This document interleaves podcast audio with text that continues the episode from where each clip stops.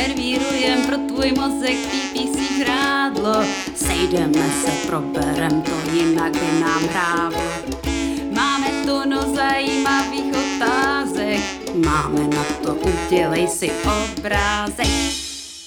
Já vás vítám u dalšího dílu našeho podcastu PPC Brain Food a dnes to bude na takové soft téma, ale vlastně těžké téma.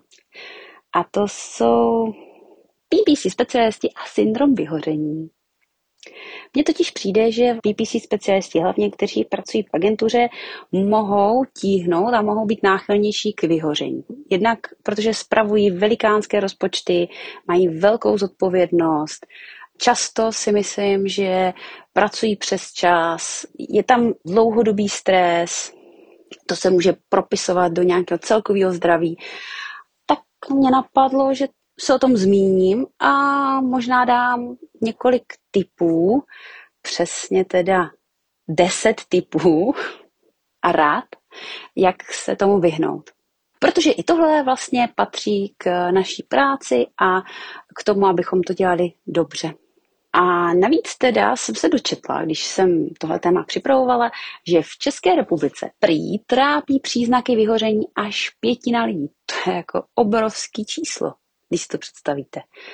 Že vlastně třeba nás je teďka no, 15, ale to by znamenalo, že jako tři lidi u nás mají příznaky vyhoření a že to jako celorepublikový průměr. To je neuvěřitelný. No a proto mě to téma přijde ještě důležitější. Ještě k tomu vlastně, co to syndrom vyhoření je, tak to je takový jako plíživý psychický vyčerpání, který je způsobený dlouhodobým působením stresujících podnětů. Jo, že fakt jako prostě dlouhodobě jste pod stresem a pak najednou už to nemůžete vydržet a začnou se na vás projevovat nějaký ty příznaky, jako třeba že nemáte motivaci k tomu vstát a, a cokoliv dělat. Jste uzavřenější, vyčerpaní. Hlavně ta motivace vlastně do čehokoliv se pustit. Vlastně můžete ztratit sebevědomí, něco dělat. Tak co si myslím, že člověku může pomoct, aby tomu předešel? Tak rada číslo jedna. Vypnout si notifikace a pracovat delší úseky v celku. Vlastně, aby člověk byl schopný se dostat do flow. Jednak vypnutí notifikací, díky tomu nejenže třeba v rámci práce vás nebude nic rušit, budete efektivnější, ale hlavně budete soustředěně pracovat na nějaké aktivitě. A díky tomu vás to vlastně může mnohem víc bavit a mnohem víc naplňovat. Samozřejmě každýho baví něco jiného a já bych vám doporučovala vlastně sledovat, co vás baví a co vás dostává do flow a zařazovat si tu práci do toho svého dne. Já třeba, já miluju analýzy. Mě prostě strašně baví analyzovat. Takže já se snažím si aspoň jednou týdně něco takového uh, zařadit, abych měla radost. A mě teda ještě baví hodně pracovat s lidma. Tak toho mám fakt hodně. Hmm. Druhá věc, druhá rada je mít za sebe backup. Jo, pokud pracujete třeba v agentuře, tak bych vám doporučovala si to s vaším šéfem domluvit, aby opravdu jste měli člověka, který o účtech, které spravujete, věděl dostatečně, aby byl plnohodnotný backup. Abyste třeba mohli v klidu odjet na dovolenou a vůbec se o účty nestarat, o vaši kampaně. A byli si jistý, že se nic nestane. Bude o ně dobře postaráno. Třetí rada je nastavit si kontrolní aktivity, abyste byli v klidu. Že tam prostě někde neobjevíte, nebo někde na vás nečíhá nějaký kostlivec ve skříni. My máme naše fuck up prevention activities, kdy vlastně pro každý systém máme nastavený set aktivit, které, když člověk jako rychle projde, tak ví, že tam žádný průšvih není to je zase hodně důležitý pro ten mentální klid. Že víte, že tam fakt jako na vás něco nečíhá. Čtvrtá rada. Začít prioritama a vlastně vědět vůbec, jaký jsou priority.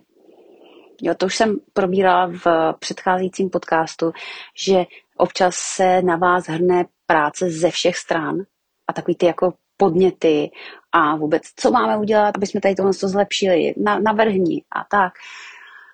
Díky tomu, že vy vlastně budete mít pod kontrolou priority a vlastně čím vy můžete nejvíc posunout ten váš účet nebo ty vaše kampaně, tak zase budete víc v klidu, protože budete vědět, že děláte maximum a ono se vám to i líp bude dál komunikovat. A taky bych vám doporučovala vlastně přemýšlet nad tím vůbec, eh, co děláte často a jak si vlastně můžete zjednodušit práci. Pátá rada. Nepracuj pro blbce. Oni existují lidé, kteří jsou věčně nespokojení a stále hledají chyby, hlavně jako u ostatních. A myslím si, že někteří lidi to mají i tak, že mají pocit, že tohle to musí dělat, aby to druhého nějak motivovali, aby pracoval dostatečně dobře. A myslím si, že s takovýma lidma prostě nechceš pracovat. Já teda určitě ne. My si vybíráme firmy, se kterými můžeme budovat, se kterými stavíme tu spolupráci. Ne, že se vzájemně nějak třeba napadáme, to nás nebaví. Nebo se musíme obhajovat, to nás prostě nebaví, my chceme budovat.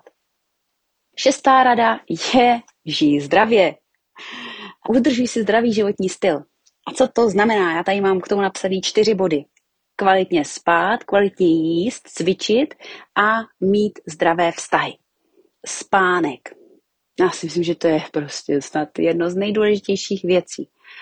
Já třeba používám Ouru k tomu, abych si sledovala, eh, jak spím a vlastně hledala, co mi spánek narušuje já teďka třeba spím špatně, málo a opravdu jako cítím, jak se to podepisuje na celkové náladě a doufám, že se to teda zlepší.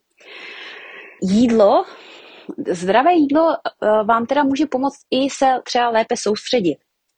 Já jím skvěle díky mému muži, který je Španěl a vaří samé španělské delikatesy, tak eh, to mi hodně zlepšuje náladu. Co se týká cvičení, tak bych vám doporučovala, když na to cvičení nejste, tak zkuste třeba aspoň procházky. Jo, třeba 20 minutovou procházku denně. Už to by vám výrazně mohlo pomoct. Když to bude procházka třeba v parku nebo prostě někde, kde je zeleno. Nakonec eh, ještě poznámečka k těm zdravým vztahům, tak ty by měly být hluboké a budované offline. Jo, tak eh, já si myslím, že asi záleží, uh, jaká generace jste, že já jsem možná jako starší generace a ano, a tak možná jako s tím online, offline ještě nemám takový problém, ale dokážu si představit, že třeba lidem, kterým je 20 teďka, tak jsou mnohem víc zvyklí vlastně komunikovat spíš online a potom otevřít se před někým offline je jako mnohem větší problém ale o to potom ten vztah je silnější a autentičtější. Dobrá, rada číslo sedm. Pamatuj, že nepracuješ pro ostatní, ale pro sebe, protože ty chceš. Ty seš ten tvůrce.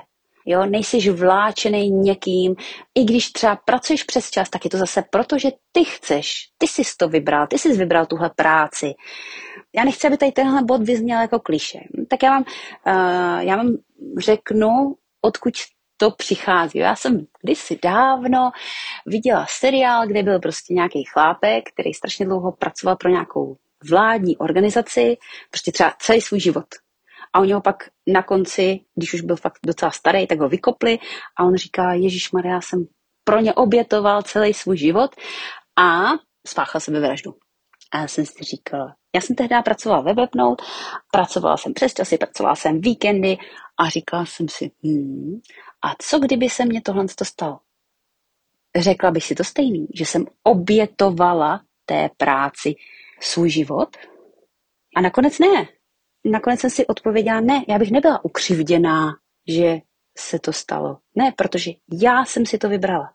Ono, přistupování k životu jako tvůrce, že vy vybíráte, nejste nikým vláčením, pro nikoho se neobětujete, je velmi důležitý. Vlastně vy nemusíte dělat nic navíc.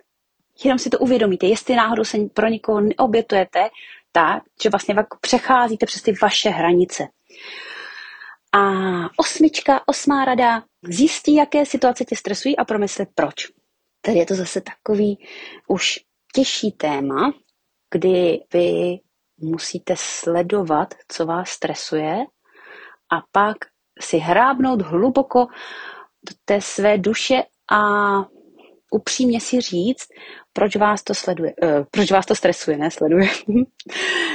Já vám řeknu příklad za sebe, ono je to teda takový vlastně vtipný. Ale mě stresovalo scházení se s firmama, s klienty. Já jsem si vždycky říkala, a co když prostě mě někde nachytají? A dokonce jsem tady s tímhle musela, nebo já jsem nešla přímo s tímhle tématem, ale uh, šla jsem teda na terapii a tohle téma jsem tam otevřela a vlastně díky té terapeutce, ona mě říká, ale tak když ty jsi ten expert, ne? A já jsem teda potom chodila na ty schůzky a vždycky jsem si předtím říkala, já jsem ten expert, já toho vím víc než ten klient. A teďka už mě z meetingu s firmama břicho nebolí, předtím ano. Devátý bod, pracovat na sebehodnotě. Ono se vám může stát, že vy pozorujete, že když se vám daří a máte dobrý výsledky kampaní, tak máte dobrou náladu. A když se vám nedaří a vlastně nedokážete dosáhnout těch výsledků, tak máte špatnou náladu. A to je fakt problematický. Jo? Ty nejsi tvoje práce. To, že máš špatný výsledky, to ještě jako neznamená, že děláš špatně svoji práci. Ty musíš vědět, že děláš maximum možného. A to je zase spojený s těma prioritama. A s těma, třeba jak my máme ty fuck up prevention activities. Jo, když víš, že máš všechno zkontrolovaný, že když víš, že makáš na těch prioritách, který ti nejvíc posunou ten účet, tak pak vlastně není tam prostor pro to se cítit špatně za ty špatné výsledky, protože víš, že si pro to udělal maximum. A navíc tvoje hodnota je vlastně někde jinde. Ty nejsiš výsledky tvojí práce. Ne. A desátá rada je uh, říct si o pomoc, protože některé tady z těchto bodů jsou fakt, fakt těžký. Projít si je sama, promyslet si sama a dojít k závěrům jestli vlastně třeba cítíte, že už se cítíte špatně, anebo že fakt jako s některými z těch bodů si nedokážete poradit, tak já bych vám fakt doporučovala zkusit terapii a třeba vám to pomůže být šťastnější. A to bych si určitě přála. My spolupracujeme s HDP, takže já vám určitě vřele doporučuji zkusit HDP. Ono je to takový vlastně hodně jednoduchý zkusit online terapii, protože nikam nemusíte a když by se vám to strašně líbilo, tak prostě jenom zaklapnete notebook a z toho sezení teda utečete takhle jednoduše. Ale myslím si, že terapeut vám může dost pomoct. A to je pro dnešek všechno. Bylo to teda takový uh, hlubší téma možná dneska. A trošku jsem se vám otevřela, což mě jako introverta, je to pro mě občas těžký, ale zase aspoň máte ke mně trošku blíž. Já vám moc krát děkuju, že jste dnešní podcast poslouchali a budu se těšit zase za týden. Mějte se krásně. Dumání a přemýšlení, to je závazek. Probrali jsme kupu tíživých otázek. Zamyslet se přijít na to a bez žvástu. Sejdeme se, pokecáme v dalším podcastu.